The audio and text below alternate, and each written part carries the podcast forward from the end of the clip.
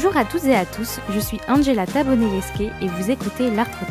Bienvenue dans l'épisode 4 de cette capsule spéciale Les coulisses des concerts de poche. Dans cette mini-série, vous découvrirez, épisode après épisode, l'un ou l'une des membres de cette association dont la mission principale est de créer des liens nouveaux et durables entre les habitants en construisant des projets ambitieux de musique classique, lyrique et jazz au sein des territoires ruraux et des quartiers. En nous associant, nous avons eu envie de vous permettre à la fois d'explorer les divers métiers et missions que l'on peut exercer dans une association telle que les concerts de poche et de vous donner l'accès aux préparatifs de leur grand tour des territoires une tournée exceptionnelle qui marquera 17 ans d'action. Je vous suggère d'écouter cette capsule dans l'ordre si vous souhaitez suivre les étapes de ce grand tour des territoires. Chaque échange vous permettra, pièce par pièce tel un puzzle, de découvrir la genèse, la stratégie, la mise en place, les acteurs impliqués, les défis, en bref, tous les tenants et les aboutissants de ce projet ambitieux. Bonne écoute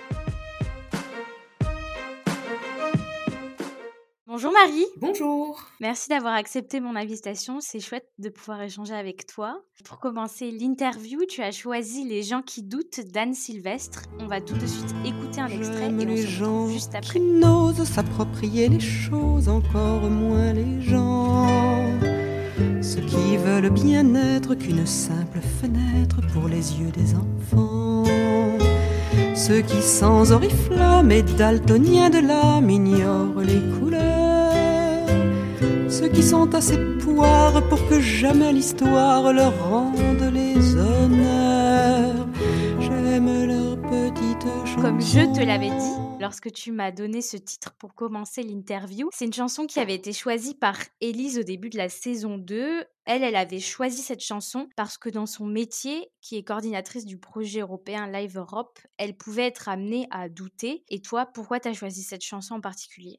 Alors, j'ai choisi cette chanson en particulier parce que c'est une chanson qui me touche énormément, que je trouve extrêmement juste. Je suis quelqu'un qui peut douter parfois, mais euh, même beaucoup, mais pas en ce qui concerne mon métier et l'action que j'ai auprès des publics que je rencontre. Par contre, les publics que je rencontre souvent sont euh, pris par le doute, en tout cas doutent véritablement de pouvoir euh, bah, parfois chanter, parfois écrire des textes, parfois juste écouter de la musique classique parce qu'ils se s'en sentent extrêmement éloignés. En fait, elle me représente et elle représente aussi des gens avec lesquels je travaille parce que tout simplement, eh bien, comme Anne Sylvestre, j'aime les gens qui doutent. Voilà, c'est des gens qui, euh, qui me semblent, euh, qui sont sensibles, qui se posent des questions et j'aime beaucoup ça et je trouve que ça c'est lié aussi au métier que je pratique qui est l'action culturelle. Super, on va pouvoir en parler juste après, mais avant ça, j'aimerais parler un peu plus de ton parcours éducatif. J'ai trouvé que tu avais suivi plein de formations qui ont l'air super intéressantes, comme par exemple un cursus au conservatoire de picturologie ou encore une formation au sein de l'ICECOM, qui est l'Institut de la culture, de la communication et du management. Est-ce que tu pourrais nous en dire un peu plus sur ces formations, ton cursus post-bac Ouais, comme tu l'as constaté, j'ai un parcours euh, qui est pas très linéaire, pas mal de, tours et de détours. Moi, j'étais euh, passionnée depuis toujours et j'ai toujours souhaité, euh, depuis le collège, travailler dans le monde culturel. J'étais plutôt partie dans un premier temps du côté artistique, véritablement, dans le sens où l'idée était plutôt de rentrer, d'essayer de rentrer aux beaux-arts, en tout cas d'avoir une pratique artistique, de faire de la pratique artistique mon métier. Et en fait, pour des raisons personnelles de, de vie, il se trouve que ça s'est pas, voilà, j'ai pas pu aller jusqu'au au bout de ce souhait-là. Et j'ai trouvé euh, effectivement le conservatoire de picturologie qui est à Lyon, qui est une structure qui n'existe plus malheureusement puisque euh, les directeurs sont décédés aujourd'hui. Mais euh, pourquoi ça m'a plu? Ben Parce que tout simplement, c'était conservateur de picturologie, c'est expertise, restauration et conservation d'œuvres d'art. Ça a été quatre ans d'enseignement où j'ai pu me plonger dans ma passion de l'histoire de l'art et pouvoir découvrir le monde de la restauration, qui est un monde qui me plaisait beaucoup, énormément, pour son métier et pour la, toute la symbolique qu'il y avait autour, et que j'ai fait le choix de ne pas euh, pousser jusqu'à son terme pour plusieurs raisons. Euh, la première, c'est qu'à l'issue du conservatoire de picturologie, en fait, il fallait que j'aille à la à l'INP, de donc l'Institut national du patrimoine de Paris, que c'est une formation en quatre ans et qu'on ne peut pas rentrer avec des équivalences en deuxième ou troisième année. Et en fait, euh, voilà, encore une fois, pour des raisons personnelles et des raisons de moyens, je ne pouvais pas me permettre de faire cette école. Mm. Euh, et puis la deuxième chose, c'est que je me suis rendu compte que la conservation et notamment la restauration, c'est un métier qui est très solitaire. Mmh. c'est un métier d'atelier. Or, je suis tout sauf solitaire. Je suis un animal sociable et j'ai besoin de travailler en équipe. J'ai besoin d'échanger avec les gens. Donc, c'est les raisons pour lesquelles j'ai pas poussé à terme. pour autant, j'ai absolument pas regretté parce que ça m'a permis d'acquérir une culture générale importante. Ça m'a permis de creuser finalement l'aspect passion que j'avais en histoire de l'art et qui était très important. Et donc, à la suite du conservatoire, j'ai euh, fait un master 2 histoire de l'art et gestion de collection. Et puis, forcé de constater que, euh, bah, en fait, euh, hormis la porte concours pour être conservatrice du patrimoine ou des choses comme ça, et ben finalement, il y avait très très peu de débouchés. Voilà, sur le marché du travail, ça ne fonctionnait pas. C'est la raison pour laquelle je me suis tournée vers l'ICECOM. Et là, j'ai fait management et gestion de projets culturels qui me permettait d'avoir finalement un travail, une, approche un peu plus administrative, en tout cas de ces métiers de la culture, et qui m'a beaucoup plu en fait, euh, finalement, ça m'a voilà, ça m'a beaucoup plu, même si à cette époque-là, euh, je savais pas encore véritablement que j'allais faire de l'action culturelle. C'est arrivé plus tard. En fait, il se trouve que dans le cadre de la formation, euh, j'avais un stage de six mois à réaliser et que j'ai eu l'opportunité de réaliser ce stage à l'Opéra de Paris. Et en fait, c'est là que la bascule s'est faite entre le monde de l'histoire de l'art et le monde muséal et le monde plutôt musical. Tu as vu comment tu pouvais, entre guillemets, mettre en application ce que tu aimais, ce que tu avais appris dans un métier, en fait. Exactement, c'est tout à fait ça. Et puis euh, c'était euh, l'occasion de, de, travailler à l'Opéra de Paris. Bah, c'était un rêve de gosse parce qu'en fait euh, il se trouve que je suis passionnée d'opéra, que j'adore ça, et puis que se rendre au Palais Garnier tous les jours, c'est quand même c'est quand même la classe. La grande classe. Exactement. et que et que ça, ça m'a mis des étoiles dans les yeux. Donc je me suis pas posé de questions, j'y suis partie direct en sachant que voilà, il se trouve que j'avais familialement un environnement musical amateur. J'ai moi-même fait du piano pendant 12 ans au conservatoire. Donc voilà, ça tombait pas non plus de nulle part. Il y avait finalement un lien aussi avec euh, mon parcours personnel et, mes envies. Et en fait, euh, une fois arrivé dans ce secteur, donc plutôt euh, spectacle et plutôt orienté musique, musique lyrique, musique classique, il s'est avéré que les opportunités que j'ai eues ont été dans ce monde-là, que je m'y sentais bien, donc j'ai continué. Mais c'était pas une, forcément une volonté de ma part au départ. Mmh. et ça fait sens. Et du coup, tu dirais que ton appétence pour le monde culturel, est-ce qu'elle vient du fait que tu as fait du piano et si oui, d'où ça vient en fait? Alors, elle vient euh, en grande partie de mon éducation, je pense, euh, puisque j'ai des parents qui sont amateurs de musique, qui sont amateurs d'art, qui euh, m'entraînaient dans toutes les expos possibles et imaginables quand j'étais petite, qui m'emmenaient, voilà, qui avaient des abonnements, au moins un abonnement dans une salle parisienne. Alors, ça pouvait être Chaillot, ça pouvait être la salle Cortot, ça pouvait être la Philharmonie, la salle Playel. Et en fait, quand un des deux ne pouvait pas y aller, ben, fallait quelqu'un pour le remplacer. Et ce quelqu'un, c'était moi. Et j'étais très contente de ça. Et voilà, en fait, j'ai baigné là-dedans euh, de par mes parents et je m'y suis très, très, très vite retrouvée, sentie à l'aise. Euh. Je me suis jamais vraiment projetée dans un autre domaine euh, professionnel en fait. Ouais, c'était pas tellement une question. Voilà, exactement. Mmh. C'était, mmh. il faut, enfin, je, je souhaite, je veux, j'en ai besoin, en fait. c'est vraiment un besoin que je ressens. voilà, là où il a fallu affiner, c'est quel métier au sein de ce domaine culturel. Mais oui, souvent, c'est la grosse question. C'est, j'aime ce domaine, comment j'y rentre et qu'est-ce que je fais après? C'est ça, exactement. Exactement. Et finalement, euh, ça a mis, euh, enfin voilà, ça s'est fait petit à petit parce que euh, bah, quand je suis rentrée à l'opéra, alors j'étais dans le milieu dont je rêvais, j'étais dans un cadre absolument exceptionnel, mais je travaillais pour l'AROP, qui est l'association pour le rayonnement de l'opéra de Paris, et donc qui l'objet de l'AROP, c'est d'aller, c'est de faire de la levée de fonds pour financer les productions de l'opéra de Paris en grande partie. Et en fait, je me suis rendu compte que justement le mécénat et la levée de fonds, en fait, c'était pas du tout mon, c'était pas mon truc quoi. Mm. C'était pas mon truc parce qu'on était très loin du public, on était très loin des artistes, on était, c'était vraiment finalement très administratif. Et puis dans un domaine, l'opéra, qui euh, euh, est un domaine d'élite qu'on le veuille ou non, c'est quand même, en tout cas à la ROP, euh, vu les mécènes qu'on a, que ce soit des entreprises ou des, ou des hum, mécènes particuliers, c'était pas forcément le public auquel j'avais envie de m'adresser. En fait, je me sentais pas à l'aise dans ce domaine-là. Et d'ailleurs, tu parles du conservatoire de picturologie, mais toi, donc, tu étais à Paris, tu as grandi à Paris. Est-ce que tu sais pourquoi tu t'es dirigé vers ce conservatoire-ci et je sais qu'il n'existe plus. Est-ce que tu sais aussi s'il y avait une équivalence autre part en France de la formation que tu as suivie? Pourquoi Lyon? Bah, En fait, c'est pour des données personnelles. C'est que en fait, il se trouve que euh, j'ai eu un petit garçon euh, la première, sur ma première année de, fac et que donc j'ai dû arrêter la fac et que derrière j'ai dû me mettre à travailler. J'ai travaillé comme euh, surveillante en internat et puis j'étais référente culturelle du lycée dans lequel je travaillais. J'ai déménagé en Savoie à ce moment-là et il fallait trouver un moyen de reprendre les études et en fait Lyon était le plus proche pour des études artistiques telles que je les souhaitais. J'avais passé plusieurs concours et il se trouve que le conservatoire de euh, j'ai réussi ce concours-là et que euh, dans mon échange avec euh, l'équipe enseignante, ils ont compris ma situation et ils ont été extrêmement ouverts à l'aménagement d'un emploi du temps pour que je puisse conjuguer tous les besoins que j'avais. Donc c'est pour ça que je suis rentrée dans ce conservatoire-là. Est-ce qu'il y a d'autres équivalences à part l'Institut national du patrimoine? Je ne suis pas certaine. Ou alors après, c'est vraiment par, par exemple, je sais qu'à Chartres, il y a une école pour le vitrail. après, sinon, c'est vraiment défini en fonction des secteurs. Il y a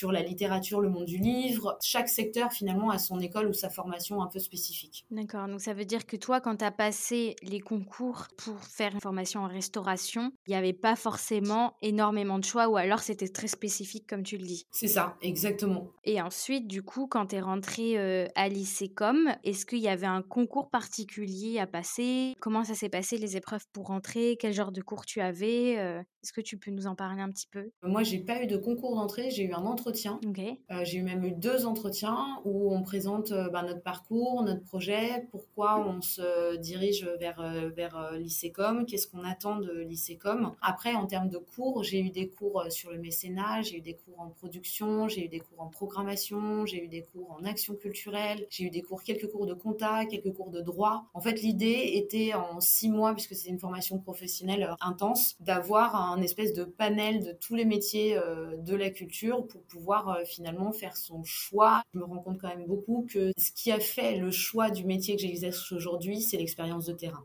c'est l'expérience professionnelle. En fait, finalement, toute ma phase d'études, j'ai jamais réussi à définir véritablement quel était le métier que je souhaitais faire. Donc tu choisissais par euh, affinité, par exemple restauration, hop, je ça. en restauration. Ensuite, tu t'es rendu compte que ça menait pas forcément à des débouchés euh, variés. Professionnels Donc je suis partie à l'ICECOM pour avoir justement une formation plus généraliste avec euh, des, ouvertures sur différents métiers qui était très intéressante, qui m'a beaucoup beaucoup beaucoup servi. C'est une formation qui m'a vraiment beaucoup servi et euh, j'ai gardé beaucoup de choses. J'ai gardé mes cours, ça m'arrive de temps en temps pour des questions euh, d'aller m'y référer. Ça a été aussi un bon moyen de créer un premier réseau professionnel avec les étudiants, ce qui était beaucoup moins le cas au conservatoire parce qu'au conservatoire on était cinq étudiantes en fait par dans la promo. Mais effectivement ça m'a permis d'avoir une, une ouverture plus plus large. À ce moment-là, euh, l'idée, euh, moi je suis partie à l'opéra et à la robe, c'était aussi parce que j'avais l'idée, ce qui me plaisait, c'était d'aller chercher, de lever des fonds pour participer à la création. Et cette idée de participer à la création me plaisait énormément. Là où j'ai eu une déception, c'est que je me suis rendu compte qu'en fait les gens avec lesquels je travaillais, pour plusieurs d'entre eux, et c'était plutôt une, relativement une majorité, en fait n'avaient pas forcément d'appétence avec l'opéra, avec ce qu'ils défendaient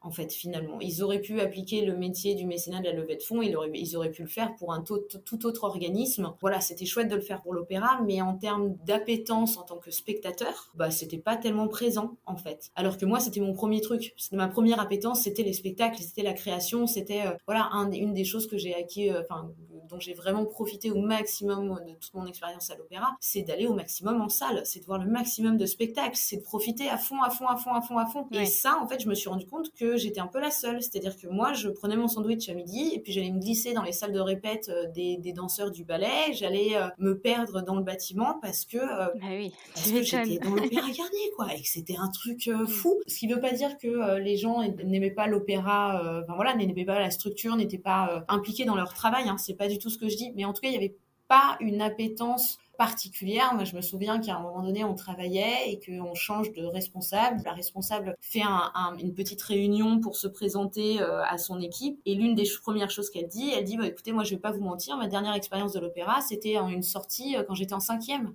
Et en fait, moi, ça m'a frappé, mais de plein fouet, quoi. Je me suis dit, mais en fait, c'est pas possible. Enfin, c'est pas possible. Si, ça l'est, puisque manifestement, c'est le cas. En tout cas, ça ne convient pas à la manière dont moi, j'envisage mon métier et dont j'envisage les choses, en fait. En tout cas, il y a plusieurs choses qui ressortent dans ce que tu nous décris. La première chose, c'est qu'il y a quand même une niaque qui ressort. T'as jamais perdu d'idée ton cap. Il y avait toujours en fait euh, cette poursuite de la passion entre guillemets, qui fait que si je comprends bien, euh, si on ne sait pas spécialement vers quel métier on souhaite se diriger a priori, vaut mieux suivre la passion, enfin, c'est ce que tu as fait en fait, suivre par appétence euh, jusqu'à trouver son métier. Complètement, j'ai fait ça parce que déjà je suis quelqu'un de très têtu et que quand j'ai une idée en tête, euh, je l'ai pas ailleurs. Bah, je pense que ça ressort bien. je, te connais un petit peu, donc je le sais. Mais... ouais, et puis parce que j'ai aussi fait euh, des, des, sacrifices euh, dans ma vie personnelle pour euh, mmh. atteindre ces objectifs professionnels. Et donc, le fait de faire ces sacrifices a impliqué chez moi une, une interdiction d'échouer Ce qui n'est pas forcément une bonne chose parce que résultat des courses, on peut vite se mettre, beaucoup de pression, on peut charger la mule euh, assez euh, assez rapidement et c'est pas toujours la bonne solution. Et puis il y avait aussi ce fait que en fait à un moment donné euh, dans mon parcours étudiant, bah, justement en fait après le stage à l'opéra, j'ai eu une période de chômage qui a été à peu près la seule période de chômage que j'ai vécue, mais qui a été très très compliquée parce qu'elle a duré pratiquement un an et en fait j'ai été amenée à essayer de réfléchir à si en fait ça ne fonctionne pas dans ce milieu-là, bah, que faire d'autre en fait ou, se diriger autrement. Une remise en question. Voilà, et là ça a été euh, le vide intersidéral parce qu'en fait je ne je ne sais rien faire d'autre et je ne peux rien faire d'autre, je ne veux rien faire d'autre. Il faut vraiment que j'y arrive. Alors, euh, d'où aussi le, profil qui est pas linéaire en fait. C'est que voilà, je suis passée par plein d'étapes, je suis passée par plein de phases, j'ai essayé plusieurs choses, j'ai confirmé par la négative, par la positive, mais en tout cas toujours avec cette, euh,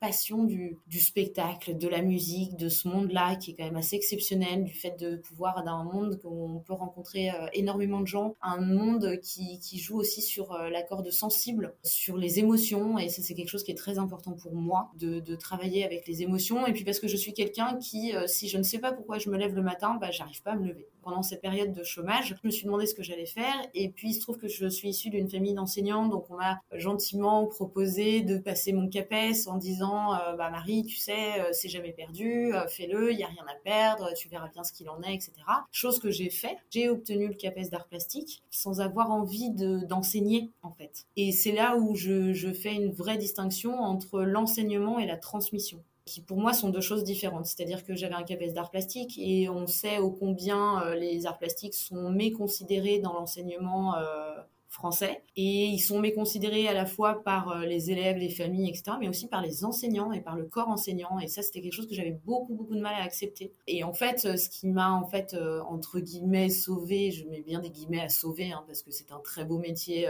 au-delà de ça, c'est que, en fait, au moment où j'ai eu mon CAPES, l'opéra m'a rappelé pour un nouveau contrat. Et qu'en fait, j'ai dit oui à l'opéra directement. Je me suis mis en dispo de l'éducation nationale. Et puis après, il se trouve que de l'opéra, je suis passée à l'orchestre de Paris, la Philharmonie, et qu'en fait, je suis jamais revenue à l'enseignement à proprement parler. J'ai fini par démissionner de l'éducation nationale sans jamais avoir enseigné avec le CAPES. C'est-à-dire que j'ai enseigné, mais j'ai enseigné en vacataire avant, en fait, d'avoir le CAPES. En plus, le CAPES, c'est pas facile à avoir. Tu as euh, l'épreuve euh, écrite, ensuite, il faut passer à l'oral. Donc, c'était quand même un travail assez fastidieux. Tu l'as eu, et en fait, non. Et en fait, euh, ça ne m'a servi à rien. Mais encore une fois, c'est comme le conservateur de picturologie, c'est-à-dire que ça ne m'a servi à rien de manière concrète, mmh. professionnelle. Mmh. Par contre, de manière personnelle, ça m'a apporté énormément de choses.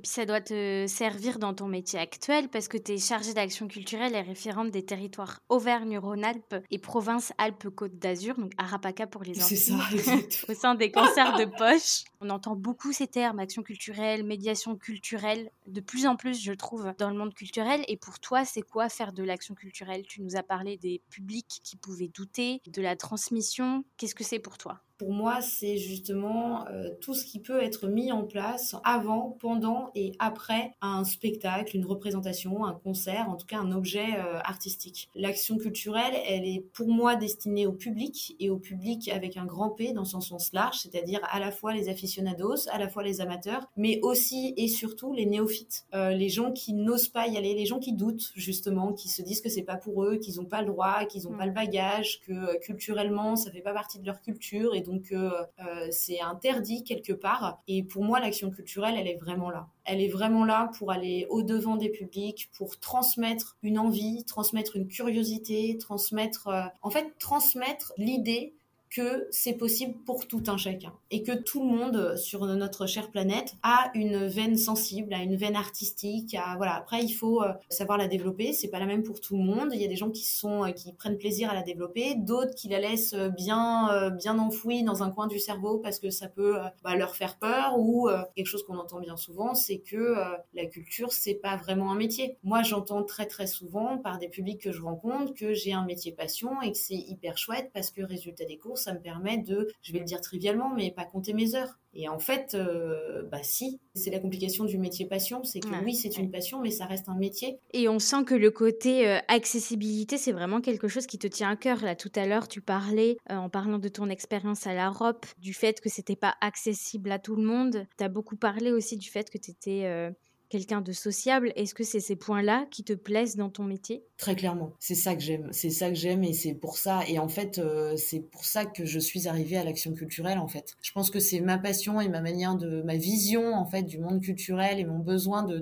transmettre cette passion, de pouvoir euh, porter la bonne parole dans le sens où pour moi la bonne parole est que la culture est accessible à tous d'où qu'on vienne, quelle que soit l'expérience, qu'on soit euh, enfant, adulte, en situation de handicap, qu'on soit euh, enfermé en milieu carcéral, euh, qu'on soit en hôpital psychiatrique, qu'on soit en fait n'importe où, la culture elle a existé de tout temps et elle existe en chacun de nous et en fait c'est quelque chose qui se partage et c'est aussi quelque chose qui participe au vivre ensemble. Je suis persuadée que la culture et donc par la culture l'action culturelle participe au vivre ensemble. Et le vivre ensemble c'est une notion auquel je suis extrêmement attachée et au même titre que l'opéra tout à l'heure, en fait après l'expérience à l'opéra, été embauchée euh, à l'Orchestre de Paris. J'avais euh, une mission bien précise qui était de euh, déplacer les publics abonnés de l'Orchestre de Paris à la Philharmonie de Paris, donc Porte de Pantin, au moment de l'ouverture de la Philharmonie de Paris. Donc j'étais encore finalement dans le service des publics, mais pas encore véritablement en action culturelle. Et c'est en fait une fois à la Philharmonie que j'ai commencé à développer l'action culturelle avec la mise en place d'une plateforme pour la venue des étudiants, pour la venue des scolaires, pour essayer d'organiser tout un tas de, venues de publics qui ne venaient pas euh, par elles-mêmes euh,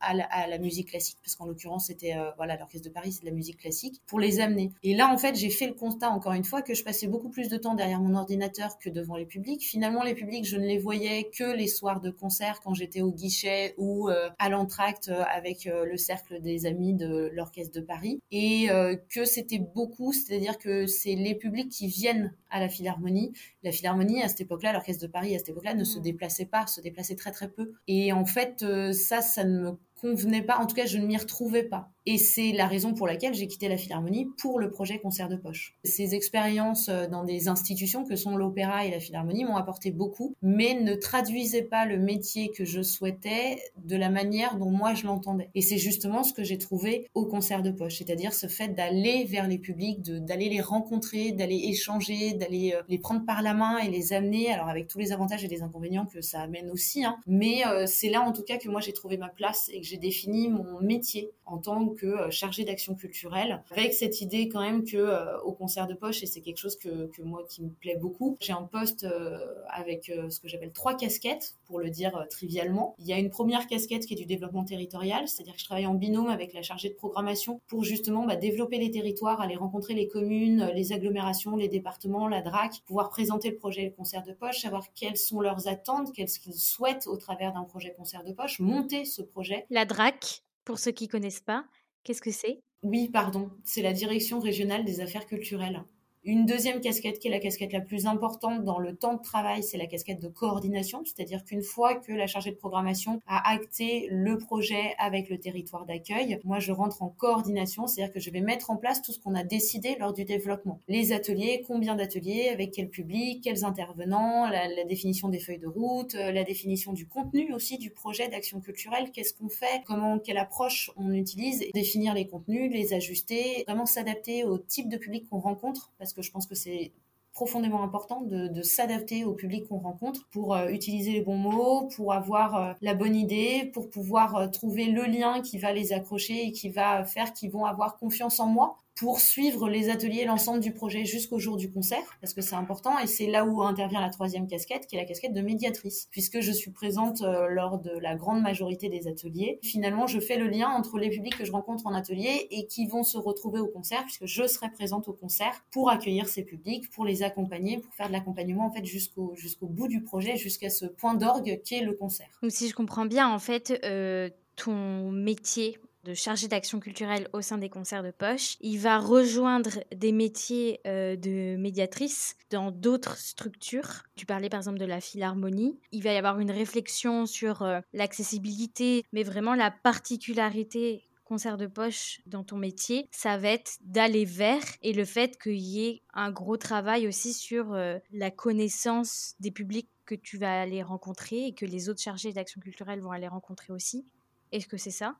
La grosse différence oui, alors il y a, c'est la première différence, c'est qu'on travaille avec des publics extrêmement diversifiés et que euh, et sur un seul et même projet, en fait, on va pouvoir euh, travailler avec à la fois des publics en situation de handicap et puis des personnes euh, dans un centre social, mettons, et puis des migrants, et puis on va aussi aller voir des scolaires, et puis on va aller voir des apprentis en BTP, et ce sur un seul et même projet. Mmh. Ouais, donc ça rend le métier très stimulant. C'est ça, exactement. Ça c'est le premier point, et mmh. le deuxième point qui fait la grosse différence aussi, c'est justement toute la partie développement territorial, c'est-à-dire c'est-à-dire que finalement, on est un peu la, entre guillemets, la plaque tournante, c'est-à-dire que euh, tous les interlocuteurs du projet, à un moment donné, vont être en lien avec moi puisque je vais coordonner la mise en place de ce projet. Et ça, ça permet d'avoir une euh, diversité d'interlocuteurs qui est absolument passionnante. C'est-à-dire que moi, je vais rencontrer euh, la maman qui vient avec son enfant pour aller faire les ateliers, mais donc elle, je vais aussi rencontrer l'encadrant de la structure et puis le directeur de la structure. Et puis avant ça, j'aurais discuté avec le chargé des affaires culturelles de la commune avec lequel on travaille échanger avec des artistes qui vont intervenir au sein des ateliers, avec, enfin voilà, le, différents euh, interlocuteurs si on dépose des dossiers de subvention sur ce projet-là. Et ça, c'est quelque chose que je trouve absolument passionnant et jusqu'à présent, j'ai pas retrouvé dans d'autres structures. Après, je pense que c'est aussi très lié au fait que euh, les concerts de poche sont une association itinérante. Euh, nous n'avons pas de lieu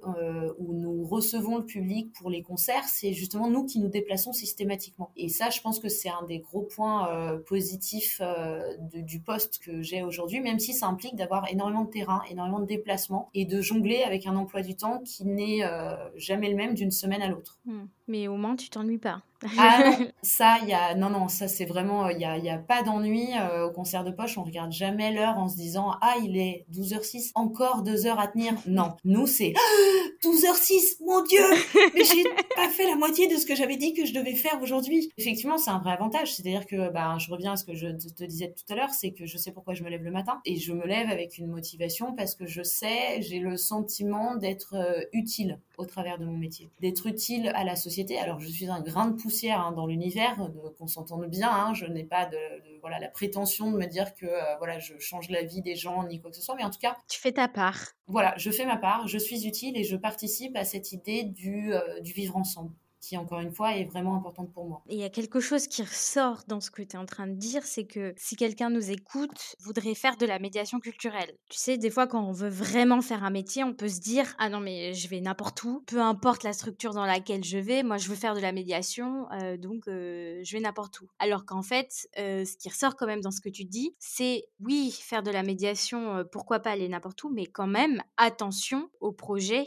de la structure pour pas en fait avoir à faire de la médiation qui pourrait nous décevoir. Ah ouais, complètement. Moi, pour moi, c'est inhérent. Et c'est d'ailleurs pour ça que j'ai quitté des grosses institutions pour partir dans le monde associatif. Ce qui, à l'origine, euh, mais même moi, hein, dans mon parcours personnel, euh, je ne l'avais pas vu dans ce sens-là. Moi, je le voyais plutôt dans l'autre sens, c'est-à-dire commencer mm. dans des petites assos pour arriver à des grandes institutions. Déjà, l'action culturelle et la médiation, depuis que je travaille, c'est, comme tu le disais toi, c'est quelque chose qui aujourd'hui est au cœur des préoccupations, est au cœur des préoccupations des politiques culturelles. Donc, ça prend de l'ampleur au fur et à mesure, mais euh, c'est relativement neuf en fait, finalement, cette volonté. C'est relativement récent, donc c'est aussi un domaine qui est en permanente construction, avec des formats très différents. Et puis, ce que j'aime aussi dans l'action culturelle, c'est que c'est un métier où on a la possibilité d'innover. Des innovations dans les types de médiation, dans la manière dont on s'adresse au public, dans la temporalité dont on va s'adresser au public, dans plein de choses, en fait, on a la possibilité d'innover. Et ça, c'est quelque chose qui me plaît beaucoup. Mais effectivement, la médiation, c'est bien, mais pas n'importe comment, pas avec n'importe qui et pas pour n'importe quoi. Moi, je sais que j'ai besoin mais ça c'est personnel, mais moi j'ai besoin d'être euh, convaincue par le projet que je défends pour pouvoir euh, bah, justement réussir à transmettre cette envie au public que je vais rencontrer, l'envie de me faire confiance sur le premier jour où je présente le projet pour aller jusqu'à la finalité du projet qui va être 4 mois, 5 mois, 6 mois, 8 mois plus tard. Sur cette base, qu'est-ce qui fait selon toi un ou une bonne chargée d'action culturelle? Eh ben justement, quelqu'un qui est convaincu parce que ce qu'elle fait, quelqu'un qui a une capacité d'adaptation euh, assez importante parce qu'on est sur des projets, ben voilà, on s'adapte au public qu'on rencontre, on s'adapte au territoire qu'on rencontre, on s'adapte aux artistes qu'on rencontre, on s'adapte au contenu qu'on va réaliser. Pour moi, une bonne chargée d'action culturelle euh, se doit d'être aussi passionnée par le milieu qu'elle défend. Ça ne veut pas dire être musicienne, hein. c'est un vrai avantage ça, j'en reste persuadée, mais c'est pas un besoin. Mais par contre, d'avoir une appétence et d'avoir une envie vers ce domaine-là, pour moi, c'est essentiel en fait. Si on veut transmettre, il faut qu'on soit convaincu de ce qu'on transmet. Ouais, donc c'est quand même un, métier euh, qui s'apprend beaucoup, j'ai l'impression. Donc je sais qu'il y a des formations maintenant d'action culturelle, mais j'ai l'impression que ça s'apprend beaucoup avec le terrain, euh, la rencontre des publics. Et après, euh, il y a peut-être de la théorie, sûrement pour euh, s'organiser, pour savoir adapter son discours, des choses comme ça. Mais ça s'apprend beaucoup avec le terrain quand même. Ouais, complètement. Mmh. Moi, je, de toute façon, l'action culturelle, à partir du moment où c'est quand même un métier de terrain, aussi, mmh. beaucoup. Mmh.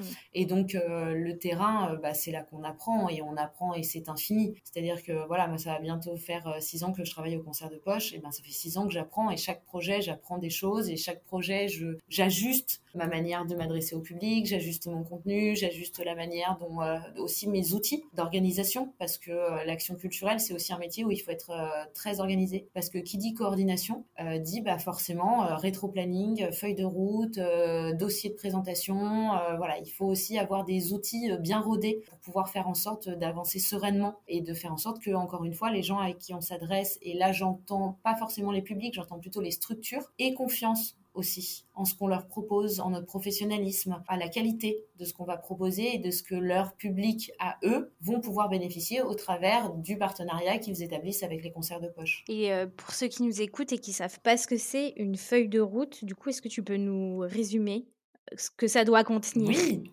bien sûr.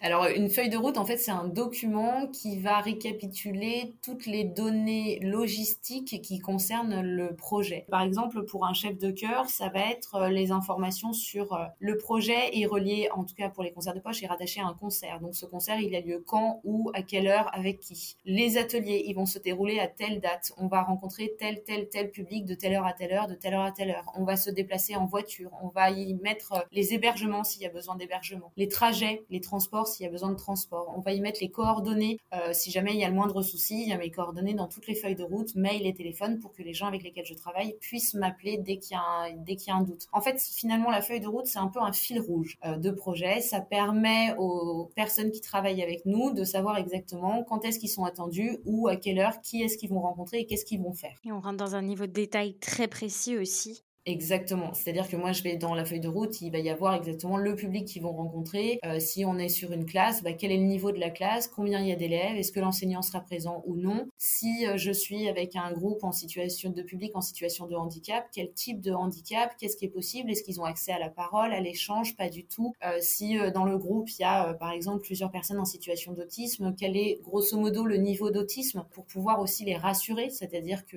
c'est pas rien quand on est artiste et que sur une journée, on va intervenir auprès d'une classe élémentaire, d'un groupe en situation de handicap, euh, d'un EHPAD, et puis on va finir par un groupe tout public où potentiellement il peut y avoir euh, des publics en apprentissage de la langue française, par exemple. Et donc toutes ces informations-là, plus on va préciser en amont dans la feuille de route, plus les gens vont, vont pouvoir se préparer aussi. Et puis ça rassure. C'est rassurant, ça permet aussi de poser les questions qui viendraient avant de se retrouver jour J et pas cinq minutes avant de franchir la porte de l'atelier, mais de pouvoir en discuter avant, de pouvoir euh, véritablement faire en sorte que toutes les parties prenantes soient sereines. Plus on est organisé et plus les choses sont cadrées en amont, plus on pourra être serein et profiter véritablement du temps de partage qu'on a avec les publics. Père, eh ben, merci. Et si je m'intéresse plus particulièrement au grand tour des territoires organisés par les concerts de poche. Pendant le deuxième épisode avec Quentin, qui est le coordinateur du projet, on a appris qu'il y avait un échange entre les chorales des différents territoires. Donc les chanteurs, ils allaient chanter trois fois en tout, une fois dans leur territoire, une fois dans le territoire avec lequel ils sont jumelés, et une fois à Saint-Denis pour la date finale. Est-ce que tu peux nous parler justement de ces publics qui, entre guillemets, composent ces territoires? On a appris avec Gisèle que ce sont des publics néophytes, mais je me demandais si tu pouvais nous dire si ce sont euh, des adultes, des enfants, pourquoi eux particulièrement. Enfin voilà, en savoir un petit peu plus sur les publics. Mais complètement. Alors en fait, nous, en action culturelle, donc euh, moi, je travaille avec un groupe qui est le groupe de Saint-Pierre-en-Faucigny, qui est situé euh, en Haute-Savoie, mais j'ai aussi euh, cinq collègues d'action culturelle qui travaillent aussi avec un groupe sur leur territoire. Pour faire le tour dans les Hauts-de-France, à Antay, il y a donc un groupe qui est composé d'adultes et d'enfants. Donc il y a une classe qui est associée avec des adultes tout public. À Paris, il y a un groupe d'enfants qui sont issus d'une école élémentaire. À la Ferté-Gaucher, dans le 77, c'est un groupe d'adultes qui chantent, donc euh, des euh, publics d'un centre social. À Socat Saint-Selve, qui est euh, du côté de la Nouvelle-Aquitaine, Occitanie, c'est une classe d'enfants aussi qui participent d'élémentaire. Et puis en ce qui me concerne donc à Saint-Pierre-en-Faucigny, ce sont des collégiens volontaires de 3e du collège Karine Ruby de Saint-Pierre-en-Faucigny. Le choix de ces publics-là, il se fait aussi avec les partenaires des territoires. Et donc gros défi parce que moi je me suis dit mon Dieu, euh, des élèves de 3e, euh, des ados de 15 ans, volontariat pour venir chanter de la musique classique, euh, ça va être voilà, ça va être compliqué et en fait, il s'est avéré que pas du tout parce qu'on a même là aujourd'hui moi j'ai un groupe de 29 ados. Ah ouais, Qui tient bien depuis Qui tient depuis le mois de septembre et qui est ravi. Ce qui les a attirés par le projet, c'est le fait de travailler avec une chef de chœur professionnelle. Ça, c'est un des gros euh, apports des concerts de poche, c'est que l'ensemble de nos intervenants sont des artistes professionnels. Et donc, euh, cette, euh, voilà, pouvoir chanter avec une chef de chœur professionnelle, une pianiste accompagnatrice, c'était quelque chose d'important. Et puis, il y a toute cette notion de tournée, c'est-à-dire qu'ils vont être comme des artistes, ils vont faire une tournée avec trois concerts, ils vont se déplacer. Ils sont effectivement jumelés. Socat Saint-Selve, les enfants sont jumelés avec les adultes de la Ferté-Gaucher. À Paris, les enfants, la classe est jumelée avec le projet à Antay dans le nord qui accueille des enfants et des adultes. Et puis nous, Saint-Pierre-en-Faucigny, on est jumelé avec Vitry-le-François, qui est le dernier groupe dont je n'avais pas parlé. Et à Vitry-le-François, il y a euh, neuf enfants et à peu près pareil d'adultes, tout public et de l'aide à la scolarité. Tu dis oui, il y en a 29. Comment tu le dis? Ça a l'air plutôt simple en fait d'avoir euh, mobilisé euh, collégiens. Moi, je me doute que ça ne l'a pas été parce que c'est pas un public qui a l'habitude en fait de ce type de musique. Est-ce que tu peux nous parler du travail de mobilisation? Est-ce que ça a été un travail différent de ce que tu as l'habitude de faire sur les autres projets? Alors, différent, pas tant, peut-être un peu plus par la, manière de communiquer sur le projet, mais pas tant dans ce qui a été fait. C'est-à-dire que l'idée, c'est que moi, j'ai déjà fait des petites affichettes de communication qui ont été déposées partout dans le collège, où je mettais, par exemple, quel est le point commun entre Maria Carey et euh, Beyoncé, je crois, c'est qu'ils ont commencé leur carrière par de la musique classique, par chanter en chorale, par faire de la chorale. Et en fait, c'était un peu mon point d'accroche, c'est-à-dire d'aller prendre des artistes qu'ils connaissent, qu'ils écoutent aujourd'hui, qui font partie de leur environnement musical, et de faire le lien avec ces artistes que vous écoutez, que vous admirez. Ils ont commencé par une pratique de chorale. Et c'est exactement ce que je vous propose, c'est de venir pratiquer la chorale. Ça a été une de mes approches. Après, on a fait, j'ai fait une première, un premier temps de présentation du projet où j'avais préparé tout un PowerPoint avec euh, tout un tas de photos des artistes, avec, euh, j'avais mis une carte de France avec euh, l'ensemble des groupes, avec toute la tournée, des extraits de, de, musique du concert. Il y avait cette idée aussi qui est assez fabuleuse, qui est que sur ce projet, on a la création, une création contemporaine qui a été écrite spécifiquement pour les publics, sur lesquels il y a un texte qui a été également réalisé. Et donc, c'était quelque chose d'assez exceptionnel et moi je me suis assez appuyée là-dessus, c'est que euh, il se trouve que la compositrice Margot Pomelet est toute jeune, elle a 20 ans et donc elle n'est pas si éloignée que euh, mes collégiens à moi. Et donc c'était aussi un moyen de leur présenter une euh, branche professionnelle, une porte d'avenir, que la musique est un métier, est encore un métier aujourd'hui et surtout qu'on compose et qu'on écrit encore, on crée encore en musique classique. Parce que c'est souvent l'idée, une idée qui est assez communément reprise, c'est que la musique classique, c'est une musique de gens qui sont décédés, en fait. Tous ceux qui ont écrit de la musique classique, ils sont tous morts. Et en fait, non, la musique classique est encore bien vivante. Et donc ça, c'était aussi une de mes phases d'approche, c'était que vous allez pouvoir avoir un échange avec Margot, vous allez la rencontrer le 9 février lors du grand concert. Donc c'est aussi l'occasion de rencontrer, euh, bah voilà, de faire en sorte d'ancrer en fait la musique classique et la création artistique dans la réalité d'aujourd'hui. Ça, c'était très important. Au fur et à mesure, en termes de médiation, je vais chercher plein de petites vidéos, euh, des extraits de concerts. Par exemple, dans le programme de chant, il chante un, extrait de la flûte enchantée qui s'appelle Das Klingelt et qui est un petit, euh, voilà, un petit chœur euh, qui est très rapide, mais qui fait partie d'un opéra qui lui est beaucoup plus long. J'ai envoyé des, petites vidéos de d'explications de, de qu'est-ce que c'est que c'est, quel est cet opéra, comment il se compose, quand est-ce qu'il a été composé, des informations. On a un dossier pédagogique aussi qu'on transmet aux enseignants et sur lesquels ils vont pouvoir s'appuyer pour échanger aussi avec leurs élèves. Mais moi, je fonctionne, en tout cas avec les ados, pas mal à la vidéo parce que je sais que c'est un média qui regarde très vite, qui regarde facilement. Et donc ça, c'était aussi un moyen de les accrocher à, à, à l'univers qu'on allait leur proposer. Oui, donc dans ta casquette, en fait, trois médiatrices, c'est pas juste on propose un projet, il y a 29 personnes qui viennent, c'est on propose un projet, qui est mon public, comment je vais pouvoir les motiver et les mobiliser, et il y a 29 personnes qui arrivent parce que j'ai réussi à les mobiliser. C'est ça. En fait, il y a trois questions en action culturelle, c'est pourquoi pourquoi on fait ce projet-là, pour qui on fait ce projet-là et comment on fait. Comment on fait pour justement les mobiliser, pour euh, leur, euh, leur donner envie de participer au projet, pour les mettre en confiance aussi. Je joue aussi beaucoup sur l'aspect groupe, c'est-à-dire quand on forme un chœur, on a c'est une voix, c'est un chœur qui est composé de 29 adolescent, mais qui porte une seule voix. C'est trouver sa place, c'est pouvoir s'entraider, c'est pouvoir partager aussi des temps musicaux. Là, en plus, il y a une tournée, donc on va avoir des déplacements, des nuits aux autres dans les hôtels, etc. Donc, c'est finalement une expérience d'artiste, vraiment comme des artistes, avant l'heure, si potentiellement il y en a certains qui souhaitent se diriger vers, vers une carrière comme celle-ci. Mais carrément, c'est une super opportunité. Exactement. Ouais, ouais, ouais. Et c'est comme ça qu'ils l'ont pris. Hein. La mobilisation n'a pas été trop compliquée, aussi parce qu'il y a cette idée de tourner, de trois concerts, euh, d'aller d'être jumelé, de rencontrer euh, d'autres chefs de chœur, de rencontrer des artistes, mmh. de se retrouver quand même, puisque euh, sur la date finale à Saint-Denis, il y aura quand même à peu près 150 choristes sur scène. Donc c'est pas rien. Encore une fois, c'est faire partie d'un gros projet. Et ça, je pense que les adolescents, ça, les, ça leur parle en fait, tout simplement. Super.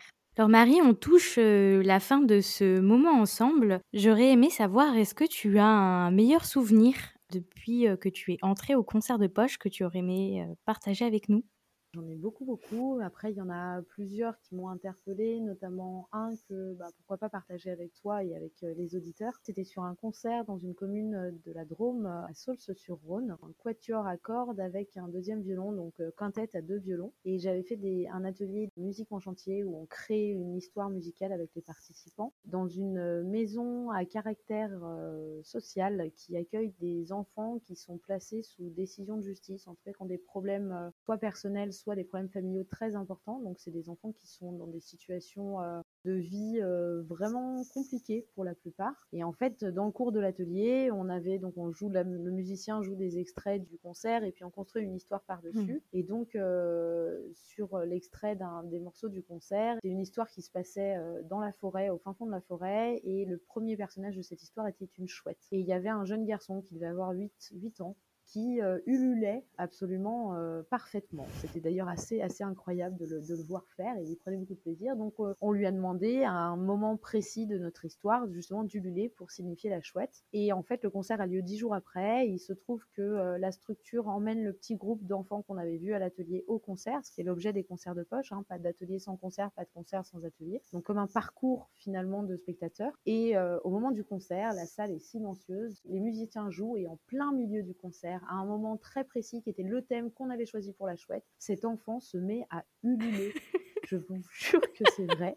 Il a fait la chouette en plein milieu du concert. Formidable. Et en fait, je me suis rendu compte à ce moment-là qu'il n'y a que moi, il y a que moi en fait qui ai compris le, lien, en fait, et je me suis rendu compte que c'était étonnant. J'ai vu l'encadrant qui lui a gentiment mis un bon petit coup de coude, l'air de dire c'est toi, c'est pas le moment. Et à la fin du concert, au moment du verre de l'amitié, là où le moment où les artistes dédicacent des affiches du concert, cet enfant a couru vers moi et il était euh, absolument euh, au top de sa fierté de me dire, t'as vu, je l'ai fait au bon moment. Je me suis dit qu'il s'était concentré tout au long du morceau concerto qui doit durer en une quinzaine de minutes pour attendre ce moment précis où le thème qui avait été choisi pour la chouette était revenu pour marquer ce ululement. Et pour moi, c'est le symbole que le concept des concerts de poche fonctionne et que cet enfant, il s'était euh, projeté dans son histoire, il s'était fait son imaginaire et qu'au moment du concert, il attendait de réécouter euh, véritablement le petit morceau qu'il avait entendu en atelier pour pouvoir prendre son rôle quelque part. Ça a été un moment euh, très très fort pour moi de voir ce petit garçon arriver vers en courant en me disant T'as vu,